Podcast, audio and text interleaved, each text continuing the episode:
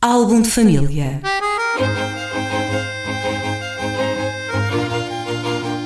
A origem e a evolução das famílias e dos seus sobrenomes.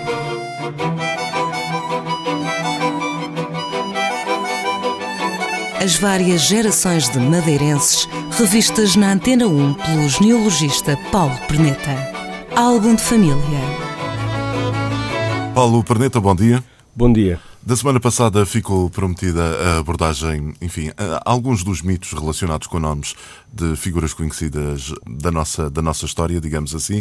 Uh, ficou prometido designadamente a desmontagem de alguns mitos uh, associados ao Zarco. Que mitos eram esses? Sim, mitos ou, ou fal falsas informações que às vezes circulam.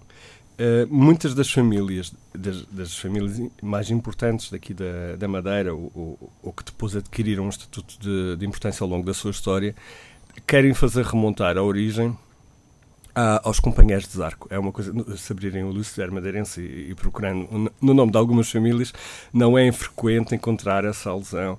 Por exemplo, no caso dos Correias, uh, descendem de João Afonso, companheiro de Zarco, os Ferreiras, a mesma coisa, do Gonçalo Aires, companheiro de Zarco. É, é, é Toda a gente se quer associar. Toda a gente era companheiro. É como aquele navio, o, a chegada do Mayflower aos Estados Unidos. Toda a gente quer descender dos uh, pioneiros que chegaram nesse navio. Ora, o navio dos Arcos já não era um navio de pioneiros, era um navio de, de marinheiros que andavam ali a reconhecer a ilha. Portanto, a probabilidade de algum deles fixar aqui era baixa, porque não, era, não vinham propriamente fazer povoamento, vinham apenas uh, reconhecer. É possível que depois, aliás, é possível, não é provável, uma vez que Zarco ficou encarregado da do povoamento que tivesse trazido muita gente para cá. Portanto, nesse, nesse, se formos olhar para esse prisma, todos, são, todos os que vieram no tempo do Zarco são companheiros do Zarco, porque ele, ele os puxou para cá.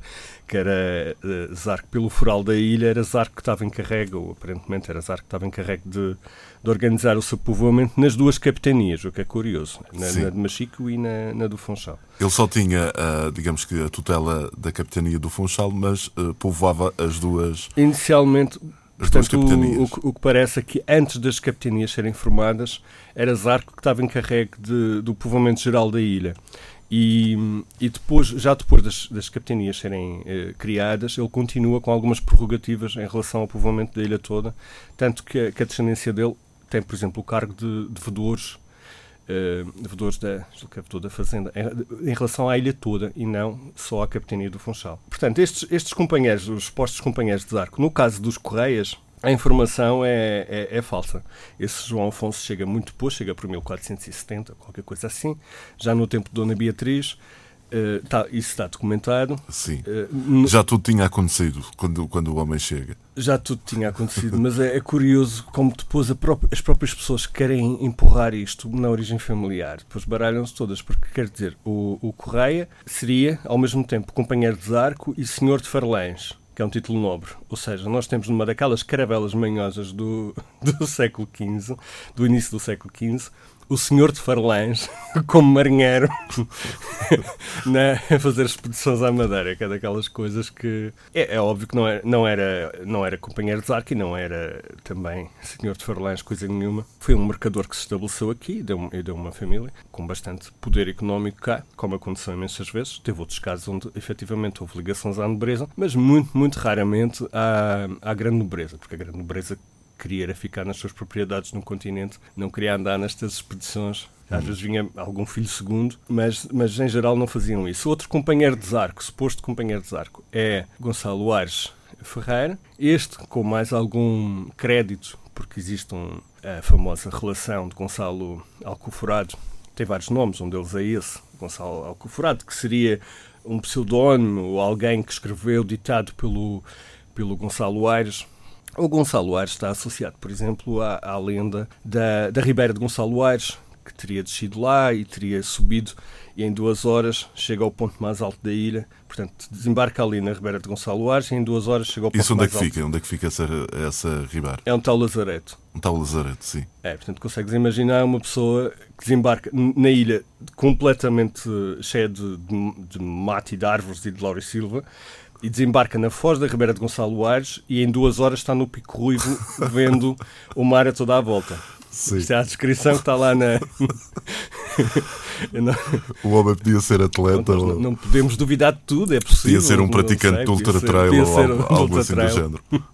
e consegui lá arranjar um, um caminhinho. É, é- é que ainda por cima aquilo é uma ravina, não é? Tu quem conhece aquela ribeira do Lazareto, aquela zona do Lazareto, aquilo, Mas ele mesmo se safando daquela ravina até que chega ao Pico Ruivo. até que chegasse, ele tinha que saber o caminho para o Pico Ruivo, não é? Mas o que está lá é que ele duas horas, andou duas horas para dentro da ilha e chegou um- um- ao, ponto mais alto e viu que tinha água toda à volta. Mas isso para dizer que, portanto, esse Gonçalo Ares, que, está, que supostamente está na origem dos Ferreiras, e eu digo já que isto é outro mito, aliás, nós provavelmente vamos falar de vários Ferreiras aqui, nunca falaremos de certeza, ou quase de certeza, do, dos Ferreiras do Gonçalo Ares, porque não, não é líquido que, que, que ele sequer tenha trazido esse sobrenome para cá. O sobrenome efetivamente aparece depois ligado à família dele, embora não, não se consiga fazer uma ligação clara com o Gonçalo Ares. Este Gonçalo Ares, eh, é certo que ele teve cá, não é? Tanto deixou na toponímia, veio para cá, eh, deixou uma geração de Gonçalo Aires, que, que depois aparecem, não sei se são cinco ou seis, a descendência dele, aparecem sobrinhos, eh, sobrinhos não, eh, netos, vários netos, todos com o mesmo nome, portanto foi uma pessoa que deixou de facto eh, marca aqui. Há quem diga que ele tivesse sido, por exemplo, o contramestre do, do, do Zarco, por isso tinha alguma posição de importância. O que não me parece nada legítimo é que o associem aos Ferreiras nobres do continente, porque mais uma vez não fazia sentido. O próprio Zarco, que foi a pessoa mais nobre que veio para cá no início do povoamento, assim como o, Tristão, portanto, eram os dois cavaleiros que vieram povoar a ilha, e o, Bartolomeu ficou pelo Porto Santo, mas aqui na Ilha da Madeira estes dois eram os, as pessoas de maior nobreza, de maior qualidade, e o próprio Zarco, como, como se viu no último programa, era filho, com toda a probabilidade, filho de um lavrador de Alco- de Alcoitão, portanto, não, não era gente, até por, por, por uma razão, por uma explicação, tem uma explicação muito simples isto, não é? Porque nós estávamos na ressaca da, da Revolução de 1383 ou 35, da Grande Revolução Social, que tirou, afastou a nobreza antiga e trouxe toda uma nova classe. eh, Emergente, digamos uma- assim. Sim, uma, uma classe que, ajudando o rei, podiam ascender a, a, a uma, a uma melhor Há um qualidade estatuto, de vida sim. Um e até à melhor. nobreza, como Sim. foi o caso da, da família dos Arco. Gente que até aí estava na, na, na terra, não é? como lavradores, não, não, não eram propriamente pobres, mas também não tinham possibilidade de ascender. E toda essa revolução social causou ahm, essa. eh, se elevador, fez ali um elevador social. Eh, portanto, é muito provável que esta gente que veio povoar a Madeira, e, e os Vasconcelos são, é o outro caso idêntico.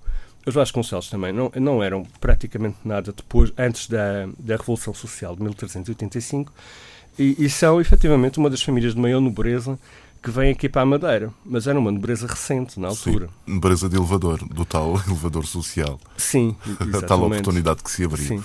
Muito bem, Paulo Praneta, abordamos então o, eh, digamos que mais um aspecto relacionado com os primeiros povoadores, os primeiros colonizadores aqui da, da Madeira. Para a semana voltaremos aqui com outras histórias. Até para a semana. Até para a semana. Álbum de família.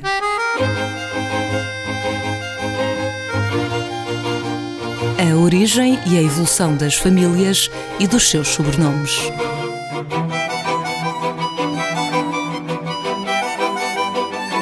As várias gerações de madeirenses revistas na Antena 1 pelo genealogista Paulo Perneta. Álbum de família.